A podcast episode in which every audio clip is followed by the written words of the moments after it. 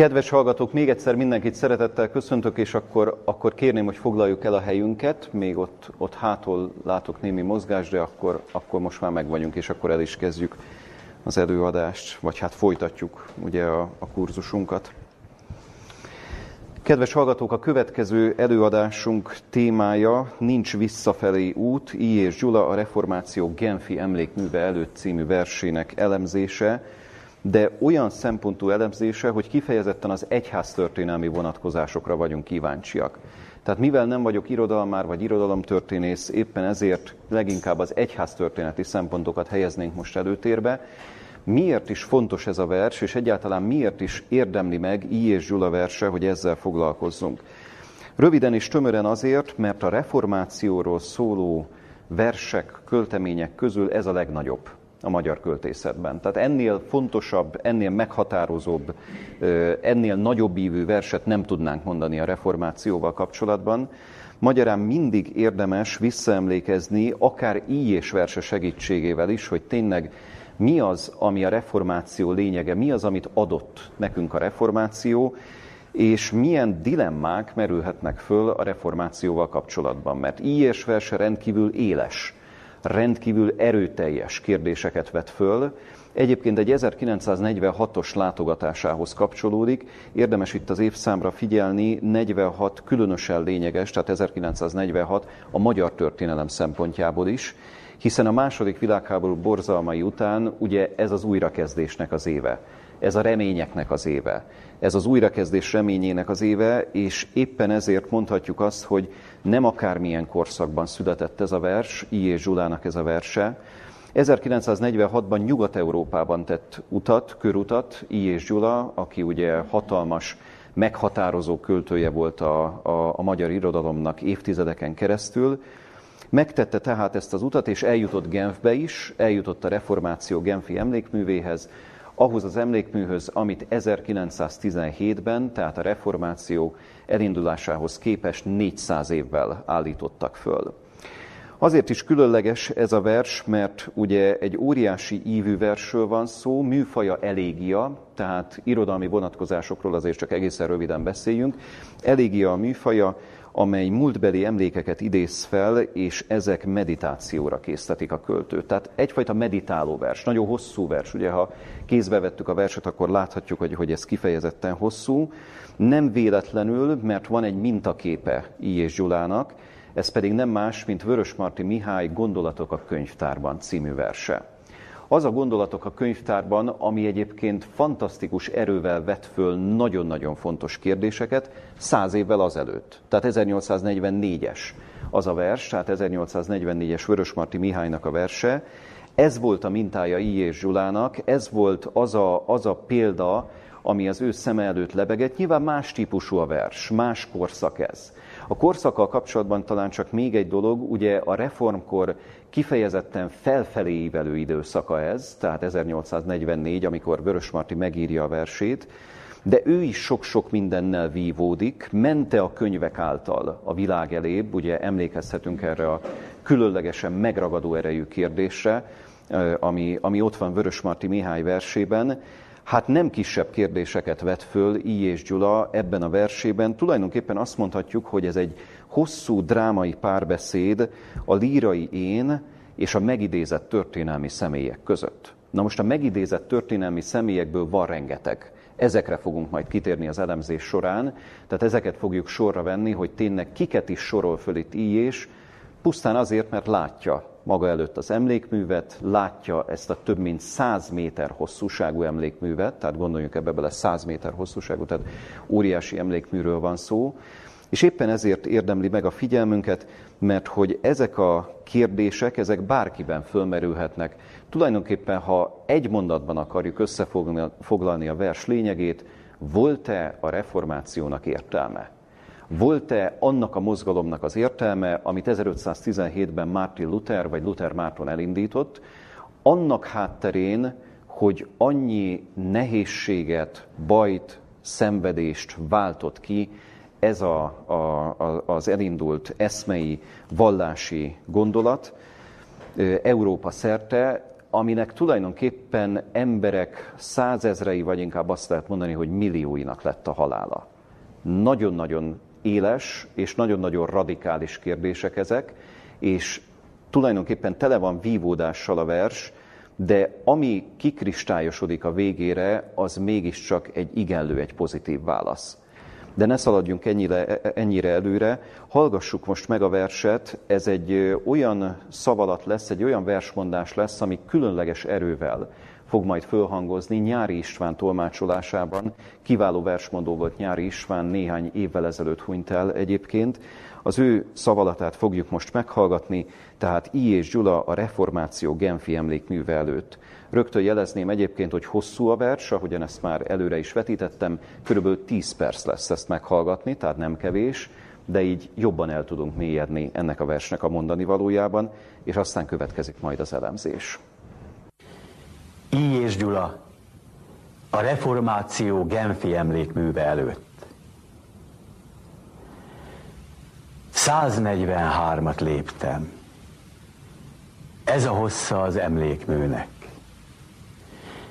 Hírnök, ki megölt milliók végső tisztelgését hozza, úgy mentem el a szoborsor előtt.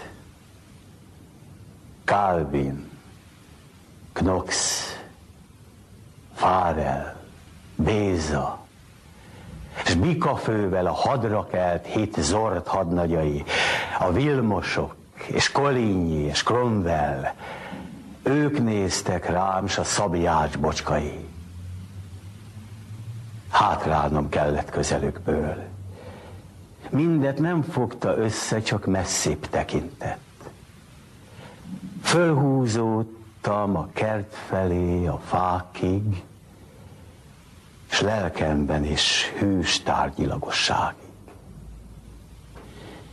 És most, mintha ők álltak volna kaszárnya számadáson az én szemem előtt, feszesen katonásan, kilépvén éppen akkor a hátterül kapott nagy sziklafalból, és abból a másik, épp oly teli tömbből, a mögéjük kövesedett időből. Addig jöhettek maguk is meretkövek a napfényben, hol nem lehet szavuk már. Szavuk immár csak a tett, mely idővel ad magyarázatot. Holtak, vigyázban állók, szóljatok, vagy előbb én beszélhetek?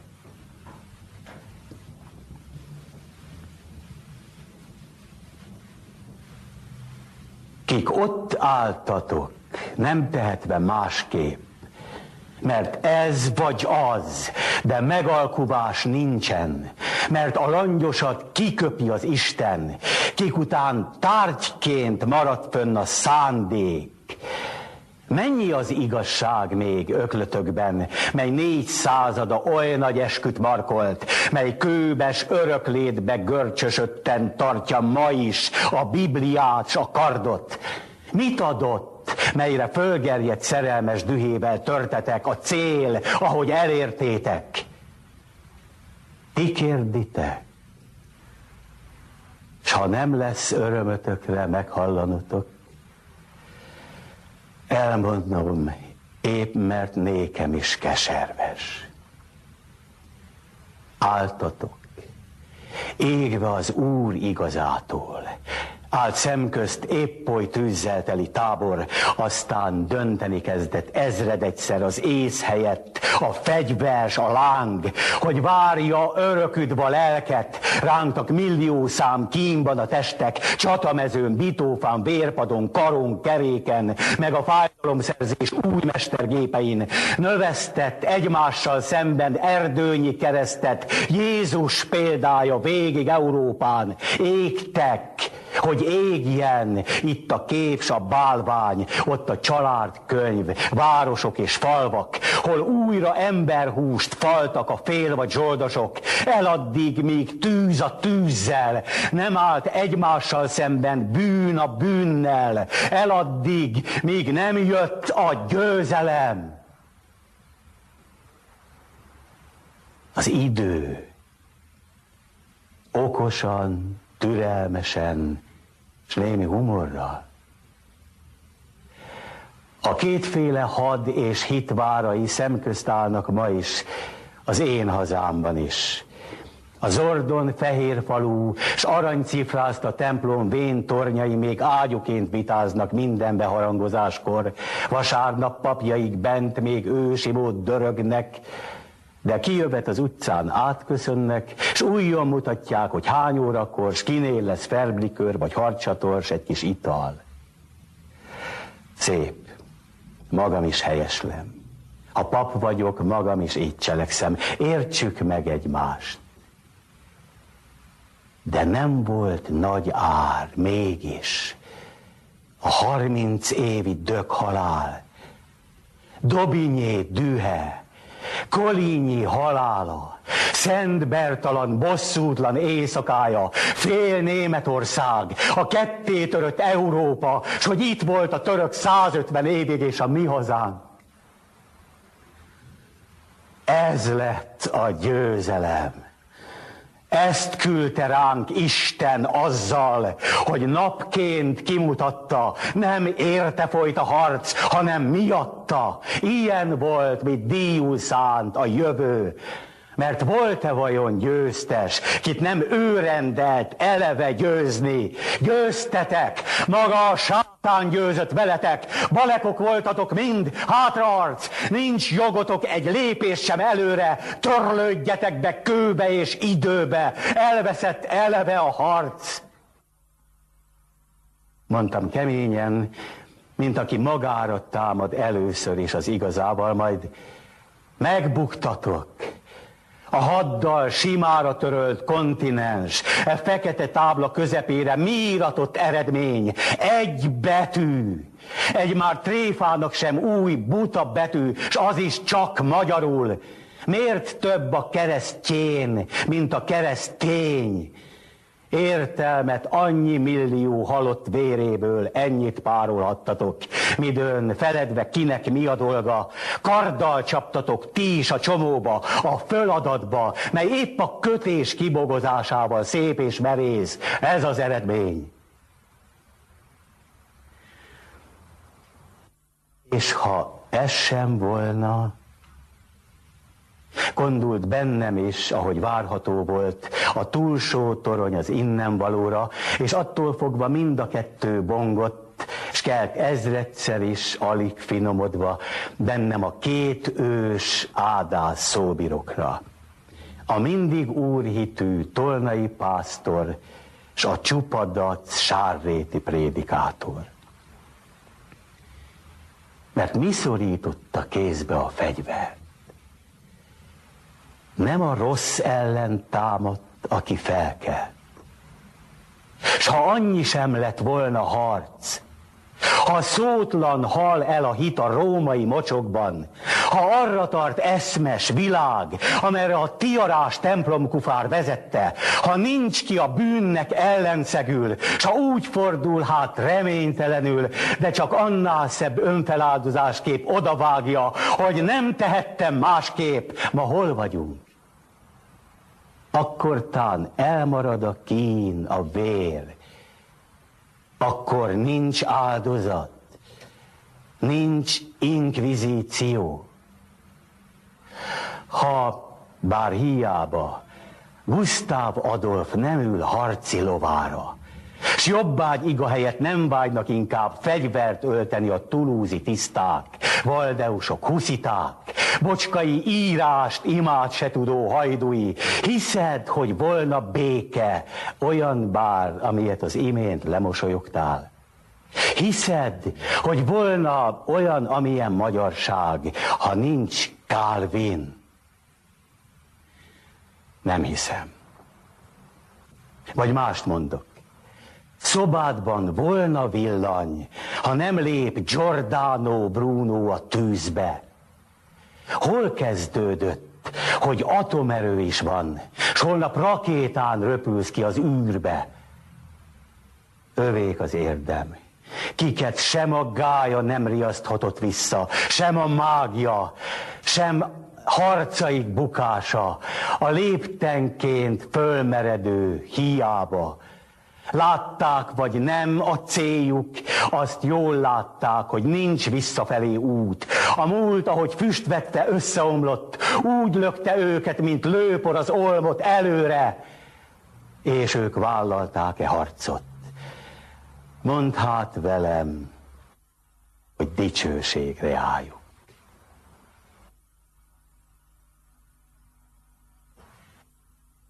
Álltam némán, hírhozó katonájuk.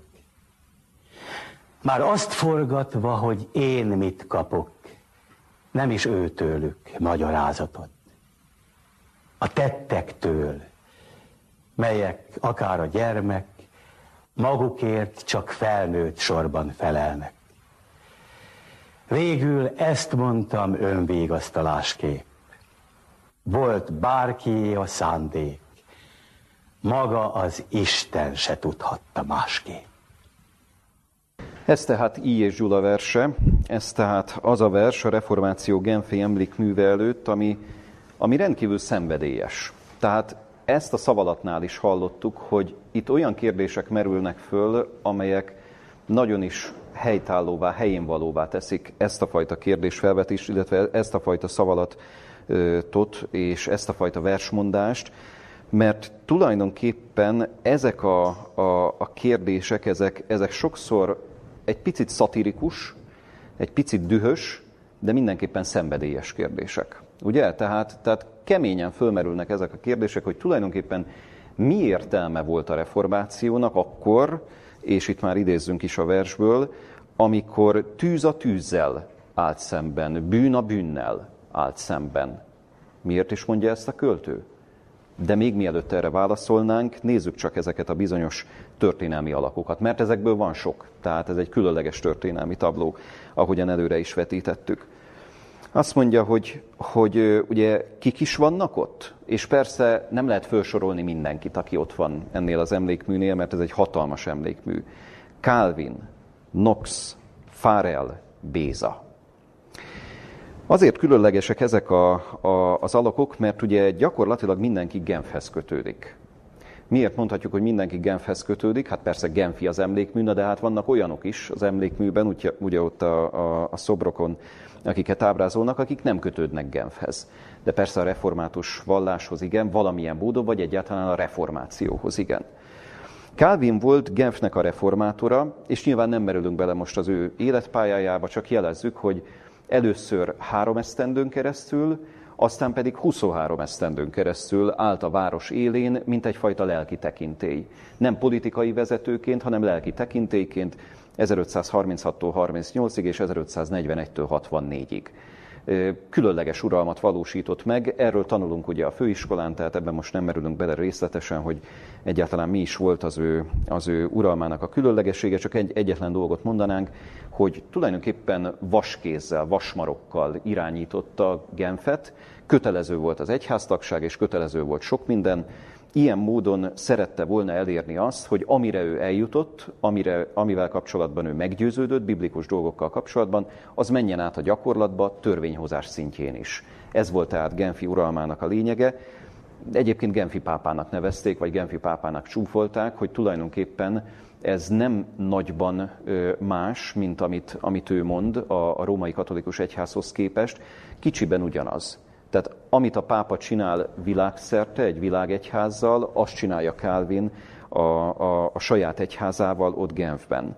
Szóval érdekes és különleges sors Calviné, miközben gyakorlatilag egy teológiai zseniről beszélünk sok tekintetben. Ha valaki be, beleolvas az írásaiba, akkor láthatja, hogy elképesztő színvonalon tudott írni, és elképesztő mélységeket tud föltárni a Szentírásból. Tehát egy, egy mélyen hívő ember volt egyébként.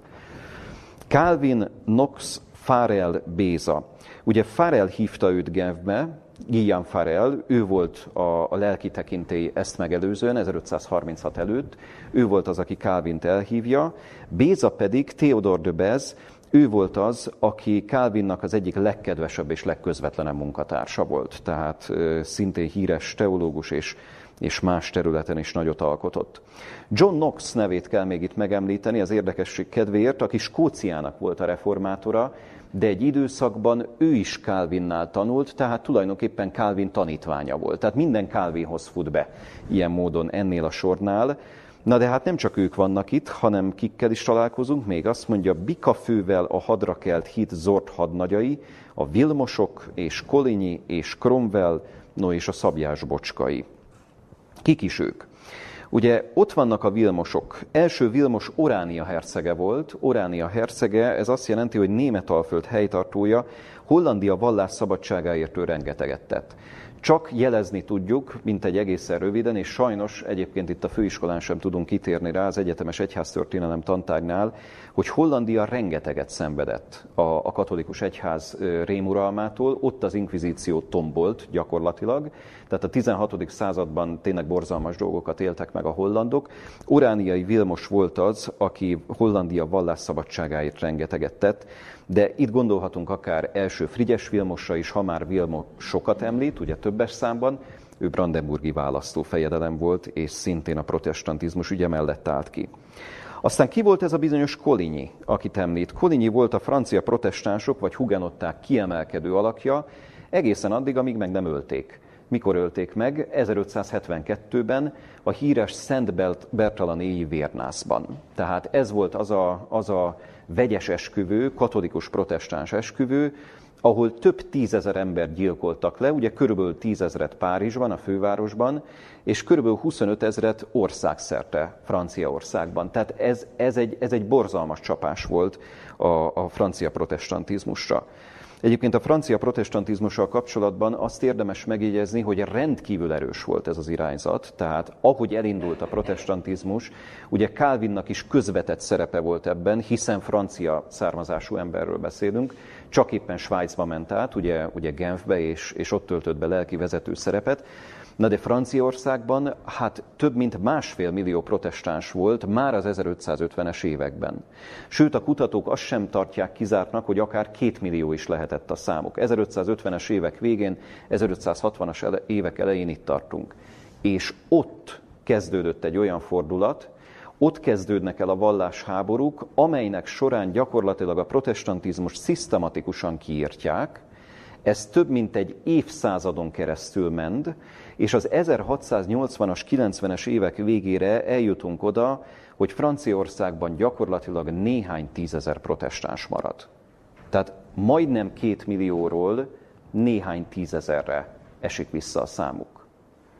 Vagy megölik őket, vagy kivándorolnak, vagy pedig feladják a hitüket. Körülbelül ebből a háromból lehetett választaniuk.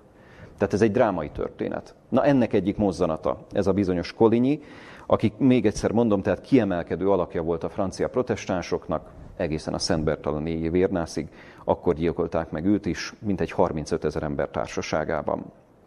Oliver Cromwell, őt is említi, ugye angol hadvezér és államférfi, és ott van a mi bocskaink is, tehát egy magyar vonatkozása is van annak az emlékműnek, tehát ők mind ott állnak, ugye a, a szobor ott van a mai napig is megtekinthető Genfben. Miért is érdekes Bocskai személye? Ugye 1557-től 1606-ig élt Bocskai, ez a híres hadvezér, politikus, leginkább Erdélyhez kötődött az ő tevékenysége, de, de más területen is fontos szerepet töltött be. Ami fontos a reformáció szempontjából, hogy a vallásszabadságért harcolt ő is, és ott a Genfi emlékműnél megfigyelhető és elolvasható az a felirat is, amit az emlékmű szintén megörökített, ez volt Bocskai egyik jelmondata, ezt idézem, hitünknek, lelkiismeretünknek és régi törvényeinknek szabadságát minden aranynál feljebb becsüljük. Még egyszer talán elolvasom, hogy ezt jól jegyezzük meg. Hitünknek, lelkiismeretünknek és régi törvényeinknek szabadságát minden aranynál feljebb becsüljük. Hát Bocskainak óriási szerepe volt abban, hogy 1606-ban a Bécsi békét meghozták, tehát a Bécsi békét megkötötték. Ugye ez zárta le a 15 éves háborút egyébként, ugye ezt is érdemes elmondani, és ez a Bécsi béke volt az, ami vallásszabadságot biztosított Magyarországon, márhogy papíron. Mert ez a béke, ez nem volt különösebben hosszú életű. Ezt a békét aztán később megerősítették, de ezzel a magyarországi protestantizmus túlzottan sokra azért nem, nem nagyon ment. Tehát ott a Habsburg uralom, ott a, a, a katolikus befolyás nagyon-nagyon erős volt Magyarországon, és éppen ezért ők sokat fáradoztak azért, hogy a gyakorlatban ez a vallásszabadság, már amit sikerült elérni a Bécsi békében részleteibe, itt most nem megyünk bele, ez valami ilyen módon, tehát a gyakorlatban is megjelenjen. És aztán persze ott vannak még mások is az emlékműnél. Őket most nem említi I. és Gyula. Ott van Ulrich Zwingli, ott van Petrus Waldo, ugye a Valdensek kapcsán, ott van Husz János, ott van Luther, ott van John Wycliffe, tehát a, a legnagyobb alakjai a, a reformációnak, illetve az előreformációnak, tehát egy hatalmas, monumentális emlékműről van szó. Klasszikus egyébként az emlékmű különben abban a vonatkozásban, hogy rendkívül dísztelen Ugye ez nem meglepő, remélem sokunk számára, mert, mert a, a református vallás, a református irányzata a reformációnak kifejezetten erre játszott rá, hogy nem a cirádákban van a lényeg, meg nem a műalkotásokban van a lényeg, meg hogy minél díszesebb legyen egy templom. A templomnak az a funkciója, hogy az ige hirdetésnek teret adjon.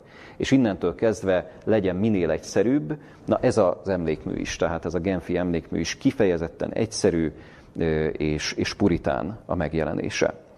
Ők lépnek ki, tehát a sziklafalból, ahogy ugye fogalmaz a vers, és velük kezd el egyfajta párbeszédet I. és Zsula, a költő, ugye a lírai én, ahogy ezt szokták mondani, egyszerre érezhető ezekből a sorokból a tisztelet és a kételj. Tisztelet és kételj, mert egyfelől tisztelet nekik hogy ők, ők mit is tettek a 16.-17. században. Másfelől ott van a kételj, hogy most akkor tulajdonképpen hogy is értékelhetjük a reformációt? Tényleg ez volt a reformáció egyik lényege, amit itt látunk a harmadik bekezdésben? Azt mondja, kik ott álltatok, nem tehetve másképp, mert ez vagy az, de megalkuvás nincsen, mert a langyosat kiköpi az Isten. Mire játszik rá? A költő, nem tehetve másképp. Luthernek a klasszikus szavai, emlékezhetünk erre, azt hiszem többen ismerjük ezt, 1521 a Wormsi Birodalmi Gyűlés előtt elmondja a híres beszédét, és több feljegyzés szerint így zárja, aztán ezt már később vitatták többen, itt állok, másként nem tehetek, Isten engem úgy segéljen. Szóval ez az a, a, a mondat, amire visszautal, kétszer is egyébként, Biztos, hogy igaza volt Luthernek? Tulajdonképpen ezt a kérdést veti föl. Tényleg nem tehetett mást? Éles kérdés, de a kérdéseknek itt még messze nincs vége. A langyosat kiköpi az Isten. Hajszápontos egyébként Ijesnek a, a megfogalmazása. Miért is? Mert ugye jelenések könyve harmadik fejezetére utal a híres laudíciai üzenetre, tehát Ijes Gyula ismerte a Bibliát, érdemes ezzel is számot vetni egyébként, ismerte a Bibliát, ugye a langyosat kiveti, ki foglak téged vetni az én számból, ahogy ott olvashatjuk jelenések könyve harmadik fejezetének 16. versében, picit naturalisztikusabb, picit drasztikusabb, de, de pontosabb, ha azt mondjuk, ahogyan itt I. és Zsula is fordítja, ki köpi az Isten. Tehát, tehát nagyon, nagyon pontos ez a, ez a gondolat, amit mond. És mit is kezdhetünk azzal, hogy tulajdonképpen ez a nem tehetve másképp, hogy ez, ez, ez mi mindent hozott magával. Azt mondja, az ész helyett a fegyver s a láng. Ugye ez volt az, ami Európát gyakorlatilag elborította.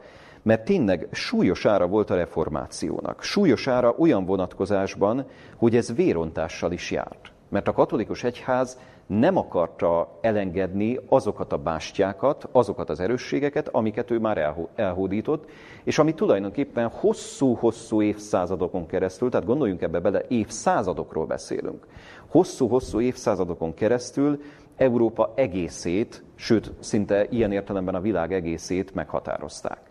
Tehát az, hogy most jön egy új irányzat, meg hogy valaki elkezd beszélni a Bibliáról, meg, meg elkezd igét hirdetni más szellemben, hát mi ez? Mi ez? Tehát a katolikus egyház mélységesen fölháborodott ezen, a reformáció pedig, hogy úgy mondjam, állta a sarat abban a tekintetben, hogy már pedig az Isten igéjéhez ilyen módon szükséges ragaszkodnunk, és ők voltak azok, akik tehát ugye mindenképpen ezt előtérbe helyezték.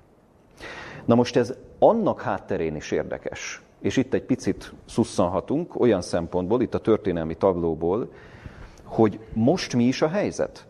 teszi föl a kérdést így és Gyula. Ne felejtsük el, 1946-ban járunk. Tehát ez már nem a 16.-17. század, ez 1946, és ha megnézzük itt a második hasában a, a vers szövegét, azt mondja, hogy a kétféle had, második bekezdés, és hitvárai szemközt állanak ma is, az én hazámban is. A zordon fehér falus aranycifrázta templom véntornyai még ágyúként vitáznak minden beharangozáskor. Vasárnap papjaik bent még ősi mód dörögnek, de kijövet az utcán átköszönnek, s újjon mutatják, hogy hány órakor, s kinél lesz ferblikör vagy harcsators, egy kis ital. Zordon fehér falú, s aranycifrázta templom. Református és katolikus. Egyértelmű, azt hiszem ez, a, ez az utalás. 1946. Miért is érdekes ennek a hátterét egy picit megvilágítanunk? Ne felejtsük el, hogy ez már az ökumenizmus elindulása. Az ökumenikus mozgalom elindulásának időszaka. 1910-ben már megvolt egy találkozó, ugye református és evangélikus fél között, amikor ez a protestantizmus között elkezdődik. Messze nem vagyunk még itt a folyamat végén, 1946-ban járunk, 48-ban alakul meg az Egyházak Világtanácsa, ami még mindig a katolikus egyházon kívüli felekezeteket gyűjti össze, és igyekszik egyfajta egységet kovácsolni közöttük. A 20. században ilyen módon meghatározó az ökumenikus szellemiség. És ezt veti föl I. és Gyula, hogy ennek hátterén, hogy már van egy kis barátkozás a két fél között, messze vagyunk még egyébként a teljes barátkozástól ezen a ponton, mert a katolikus egyház még nem ismerte föl azt, amit az 1960-as években fölismert, hogy tulajdonképpen ezt a mozgalmat ő vezetheti is. Soha nem lesz a tagja, soha nem lesz a része, mert ugye a katolikus egyház önmeghatározása szerint mi vagyunk az egyház, mondják magukról, a többiek az a, hát nem is lehet mit mondani rájuk, futottak még kategóriát. Tehát nem, nem egyház, nem egyházak. De mégis azt mondják, hogy az ökumenikus mozgalmat olyan módon vezethetjük, hogy nem leszünk a része, nem leszünk a tagjai. Ma már ott tartunk, tehát ugye léptünk egy nagyot az időben, 2000-es évek elején, vagy itt a 2000-es évek harmadik évtizedében, vagy éppen már az 1980-as, 90-es években is elmondhattuk ezt, hogy tulajdonképpen a protestantizmus csendben tudomásul vette ezt, hogy jó, legyen akkor Róma ennek az egységmozgalomnak a vezetője. Nem erülünk ebbe tovább bele, és nem tesszük meg nyilván itt most a biblikus értékelését ennek, vissza a vershez, így és ennek hátterén veti föl azt, hogy ha már egyszer van egyfajta barátkozás, na ennek hátterén megérte mindaz, ami történt, megérte mindaz, ami a 16.-17. században Európát jellemezte, és az, ami, ami ott történt, azt mondja, hogy nem volt nagy ár, mégis a 30 évi dög halál. Ugye, ha tovább olvassuk a vers, verset, 30 év. Utal a 30 éves háborúra, 1618-tól 48-ig. Utal Dobinyére. Ki is volt ez a bizonyos Dobinyé? Dobinyé dühe, Kolinyi halála.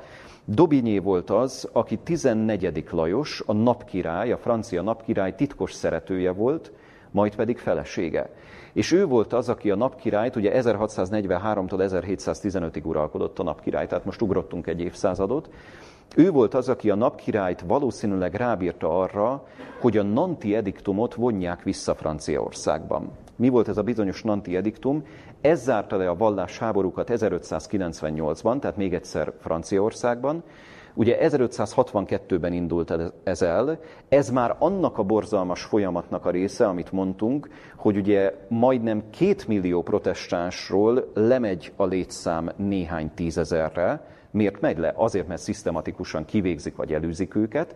1598 úgy tűnik, hogy megállítja ezt a folyamatot, a Nanti Ediktum részleges vallásszabadságot biztosít, de 1685-ben visszavonják.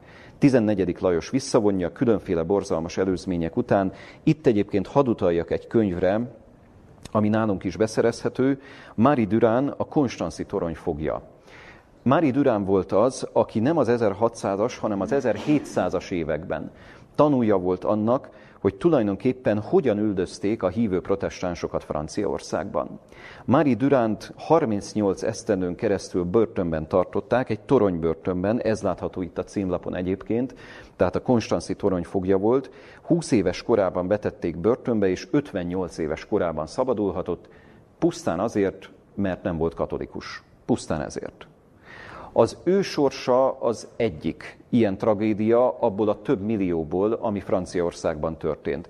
Miért nincs több protestáns Franciaországban? Miért nincs több hugenotta Franciaországban, mondjuk a mikorunkban? Ezért. Ezért, mert szisztematikusan kiirtották őket hogy Mári Durán milyen lelki nagyságról tett bizonyságot, milyen leveleket írt, milyen mélységesen hívő lelkülettel viselte ezt az egész terhet, hogy gyakorlatilag az egész felnőtt életét vették el, és, és ugye ekkor zárták őt börtönbe, erről szól ez a kötet, ajánljuk mindenkinek a figyelmébe.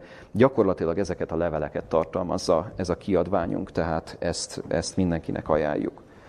Szóval Dobinyé dühe, ez a düh, ez állt emögött, Kolinyit már említettünk, Szent Bertalan bosszútlan éjszakája, nagyon erős a jelző. Miért bosszútlan 1572? Azért, mert a protestánsoknak, miután megtizedelték őket, gyakorlatilag nem volt erejük a visszavágáshoz. Ezért bosszútlan. Fél Németország, a ketté törött Európa, és hogy itt volt a török 150 évig, és a mi hazánk. Ez lett a győzelem? Nevezzük ezt győzelemnek? Tehát az, hogy most a protestantizmus területeket hódított meg, embereket hódított meg? Azt mondja a jövő, mert vajon volt egy győztes, kit nem ő rendelt eleve győzni. Ez is rájátszás. Mire való rájátszás? Reminiscencia egyébként, ugye idegen kifejezéssel ezt így mondjuk. Hát az eleve elrendelés tanára, a predestinációra, ami egy klasszikus református tanítás. Hát most akkor az Isten állt ennek hátterében, ami történt. És ugye egy nagyon-nagyon erős választ ad mindenre, ezekre az éles kérdésfelvetésekre, maga a sátán győzött veletek. De természetesen itt még nincs vége a versnek, és ö, ugye ez a düh, ez az indulat, ez megmutatkozik még a, a következőkben is, mert ugye vívódik továbbra is azokkal a kérdésekkel, amit itt elő is hoz, hogy most akkor egy betűről beszéljünk? Keresztjén az több, mint a keresztény? Tehát most emiatt az egy betűért, magyar nyelven természetesen, mert ugye a, mind a kettő azt jelenti, hogy Krisztusi, csak ugye a keresztény egy picit talán félrevezető kifejezés, mert az ember a keresztre asszociál, miközben a szó eredeti jelentése szerint nem a keresztről lenne szó, hanem hogy a Krisztusi mintához való azonosulás. Tehát ezt, ezt helyezi a, a, az előtérbe ez a kifejezés. Szóval volt, volt értelme, ha magyar vonatkozásokat is megnézünk ennek? Volt értelme annak, hogy, hogy tulajdonképpen ez rengeteg szenvedéssel járt? Mert hát mi lett ennek az eredménye? Ugye nagyon érdekes, hogy önmaga is vívódik magával. Nézzük csak itt a második oldalon, a második bekezdést. Azt mondja, a mindig úrhitű tolnai pásztor, s a csupadac sárréti prédikátor. Mi áll ennek hátterében? Ennek hátterében I. és Gyulának a kettős identitása áll. Apai ágon katolikus volt, anyagi ágon református. Őt magát egyébként katolikusnak keresztelték. Ez a kettősség az, ami, ami gyakorlatilag nagyon komoly vívódásokat ébreszt I. és lelkében, vagy a lírai én lelkében, ugye így is lehet mondani, hogy egyáltalán mit is kezdjünk ezzel. De nagyon, nagyon érdekes az, amit itt ugye idézőjelben ír, ezt követően nem sokkal, s ha, nem, s ha annyi sem lett volna harc, ha szótlan hal el a hit a római mocsokban. Ugye ez pedig egy jogos fölvetés, rendkívül erős kifejezés. Tehát ez is drasztikus kifejezés. A római mocsoknak nevezi azt, amit tulajdonképpen az egyház hozott a világra, tehát ugye nem éveken, meg évtizedeken, hanem évszázadokon keresztül. Miért nevezheti így, hogy római mocsok? Idézőjelben van téve ez a kifejezés. Nem tudjuk, hogy ez pontosan honnan idézi, mire is hivatkozik. De az biztos, hogy ha a római egyház történelmét megnézzük, akkor azt látjuk, hogy amint hatalmat kapott a negyedik században, az erőszak úgy lett egyre inkább meghatározó az egyházban. Ezt katolikus egyház történészek is elismerik, tehát ezzel semmi újat nem mondunk. 380-ban, amikor a kereszténység államvallása lesz a római birodalomban, onnantól kezdve az, hogy az egyház az erőszakra is támaszkodik, ez teljesen természetes és nyilvánvaló volt. Egészen a reformációig mondhatnánk, na de a reformációt követően is. Hát ezért nevezi így, hogy római mocsok, mert hogy gyakorlatilag milliók vére szárad az egyház lelkén, ilyen értelemben erről nem szabad elfelejtkezni. Nagyon érdekes egyébként az, hogy itt hivatkozik az inkvizícióra is ebben a versben. Azt mondja, hogy akkor tán elmarad a kín, a vér, tehát hogyha nincs reformáció adott esetben, akkor nincs áldozat, nincs inkvizíció. És így, hogy kérdőjel és felkiáltójel van utána, még élesebb, még erőteljesebb a kérdés. Hadd álljunk meg itt egy picit, és hadd mondjuk el azt, hogy azért ebben van egy kicsi történelmi pontatlanság. De ezt nem írjuk a vers számlájára, tehát ez nem a költő hibája ilyen értelemben, hanem ez a, ez a lendületes és magával ragadó gondolatmenet, ez mindenféleképp helytállóvá teszi ezt a gondolatot, csak egyház történelmi szempontból tegyünk hozzá gyorsan valamit. Az inkvizíció az nem a reformáció következtében indult el. Tehát ez is történelmi tény, nem a reformáció következtében. Mert az ember ugye azt hinné, hogy, hogy itt fölemelik a szavukat sokan a hit mellett, a biblikus hit mellett, és ennek következtében a római egyháznak az a válasza, hogy nem, már évszázadokkal korábban elindul az inkvizíció, tehát Luther 1517-ben elindítja a reformációt, az inkvizíció meg mikor indul el? 1100-as években. Már az 1000-es évek végén, de az 1100-as években már egyre erőteljesebb. 1200-as években pedig szisztematikusan, következetesen megszervezik azt, hogy, hogy aki más véleményen van, mint a római katolikus egyház, hát az, az, az pusztuljon. Az pusztuljon. Tehát vagy áttér, vagy, vagy onnantól kezdve szembe kell nézni a hátrányos következményekkel, hogy finoman fogalmazzunk. Tehát mondom, ez, ez egy nagyon-nagyon drámai dolog, történelmi pontatlanság, de, de még egyszer mondom, ezt nem szükséges a, a vers számlájára írni. Úgyhogy nagyon különleges és bizonyos értelemben félelmetes ez az ív, amit itt fölvázol Íjés, és ha már ívről beszéltünk, még egy mozzanatot említsünk itt meg. Ez már a második hasábhoz kötődik itt a második oldalon. Azt mondja, hogy, hogy hiszed, hogy lett volna béke, olyan bár, amilyet az imént lemosolyogtál? Hiszed, hogy volna olyan, amilyen magyarság, ha nincs Calvin? Nem hiszem. Tehát magyarán a reformációnak, a protestantizmusnak ilyen értelemben egyfajta nemzet megtartó ereje is volt. Ez kétségtelen. De még mielőtt itt nagyon belemerülnénk abba, hogy igen, hát a magyarság, és akkor büszkék lennénk esetleg arra, hogy mi magyarok, hát a, a Biblia ugye semmi ilyet nem támaszt alá, és, és nem tart helyesnek és helyén valónak. Milyennek is nevezi a magyar, magyarságot? Azt mondja, olyan, amilyen. Olyan, amilyen magyarság. Nagyon erős jelző. Nagyon-nagyon erős jelző. Megint csak vissza kell, hogy idézzük, hol járunk az időben? 1946-ban. 1946-ban járunk a második világháború borzalmai után, és egy olyan borzalom sorozat után, ahol a magyarság engedte azt, hogy több százezer zsidót lemészároljanak, nem itt Magyarországon, hanem egy picit odébb, néhány száz kilométerrel odébb. Tehát ezt a szörnyűséget, amiről egyébként keveset beszélünk, és, és a magyarság még, még mintha mindig nem nézett volna ezzel szembe, ezt a szörnyűséget, ezt I. és Gyula is pontosan tudja, és ha már ugye a, a barátkozásról beszéltünk, tehát hogy, hogy ugye átkiáltanak egymásnak, ahogyan az első oldalon is olvastuk itt a kinyomtatott példányban. Mikor és kinél lesz egy kis ferblikör, ugye egy kártyajátékra való utalás, vagy harcsator hogyha azt mondjuk, hogy igen, van egyfajta közeledés már ekkor is katolikusok és protestánsok között, egy nagyon-nagyon súlyos dologgal érdemes szembenézni, mégpedig azzal, hogy a kereszténységben egyfajta hallgatólagos együttműködés volt ebben a tekintetben, hogy már pedig a zsidóság az ilyen értelemben hát rászolgál arra, hogy ezt a borzalmat, ezt, ezt elszenvedje.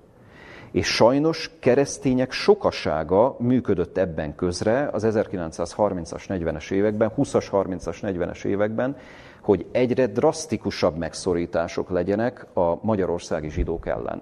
Mint ahogy ez egyébként Európában is megfigyelhető volt.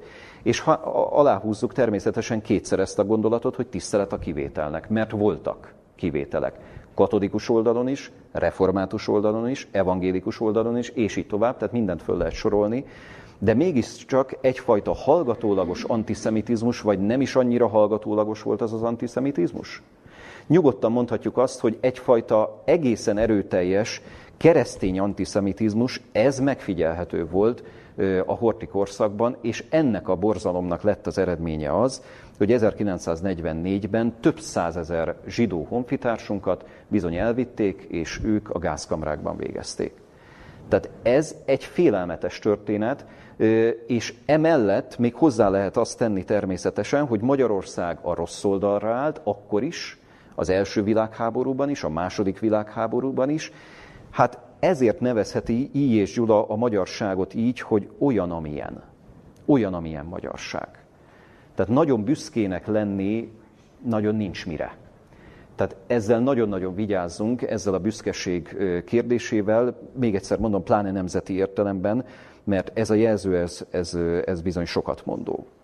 De mégis megvagyunk, mégis élünk, mondja Calvin, egész pontosan mondja I. és Gyula, Calvin, Calvint idézve itt, mert hogy Calvinra hivatkozik, mert mégiscsak egy olyasfajta tartást ad a, a, az egész hit, az a fajta hit, ami Calvinból sugárzott, és az egész reformációból sugárzott, aminek azt lehet mondani, hogy nem véletlenül volt ennyi támogatója, és nem véletlenül álltak ki ennyien a reformáció ügye mellett, még akkor is, hogyha ennek ilyen ára volt, amilyent itt a, a, a versben is láthatunk. Szóval a reformátorok küzdelmét hogyan is lehet értékelni? Hogyan lehet értékelni azt a küzdelmet, amit folytattak, mert ez egy, ez egy borzalmas küzdelem volt. Itt emberek életéről beszélünk, itt nem csak eszmei küzdelemről beszélünk. Nem csak arról van szó, hogy eszmék álltak egymással szemben, vagy az igét másképp értelmezte katolikus és református, vagy katolikus és evangélikus. Nem csupán erről van szó. Itt arról van szó, hogy igen, ez emberek bőrére ment, ez az egész ö, ö, szörnyű harc. Megérte? Volt értelme? És nem véletlen az sem, amit itt olvashatunk a vers vége felé közeledve, a léptenként fölmeredő hiába. A léptenként fölmeredő hiába. Miért hiába? Azért hiába, mert van értelme annak, hogy mondjuk az életemet a hitemért odaadom? Van értelme annak, hogy valaki ekkora áldozatot vállaljon a hitéért? Ez százezrekben és milliókban fölmerült, nem csak itt Magyarországon, hanem Európa szerte, sőt világszerte. Sokan sokféle választattak erre, tehát kétségtelenül voltak olyanok, akik ilyen értelemben egy picit megtorpantak, akár föladták a hitüket, mert az életüket fenyegették, vagy pedig választottak abból, amit már jeleztem is, hogy vagy pedig kivándorolhattak.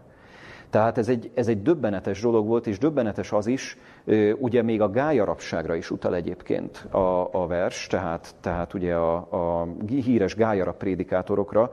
1675-76, ugye a magyar protestantizmus gyász évtizedén belül volt ez a, ez a szörnyűség, hogy több prédikátort, ugye 41 prédikátort, 41 protestáns prédikátort gályarapságra készít, kényszerítettek, Úgyhogy, úgyhogy tényleg számos kérdés fölmerülhet bennünk, itt a vers kapcsán egész pontosan számos kérdést vet föl maga a vers. Egy biztos, amilyen választad a költő, látták vagy nem a céljuk, azt jól látták, hogy nincs visszafelé út. A múlt, ahogy füstvetve összeomlott, úgy lökte őket, mint lőpor az olmot, előre, és ők vállalták-e sorsot. Mondd hát velem, hogy dicsőségre álljuk. Magyarán azt mondja, jól látták, hogy nincs visszafelé út. Tisztában voltak azzal, tisztába kerültek azzal, hogy egyszerűen nem lehet másképp kiállni a hitük mellett, mint akár ezeket a szörnyűségeket is vállalni, nem csak a vezetőknek, hanem az egyszerű egyháztagoknak is. Tehát ez az a válasz, amit a költő megad, és ugye itt olvashatjuk a, a zárszót is, ami egészen különleges, Végül ezt mondtam önvigasztalásképp. Volt bárkié a szándék, maga az Isten se tudhatta másképp.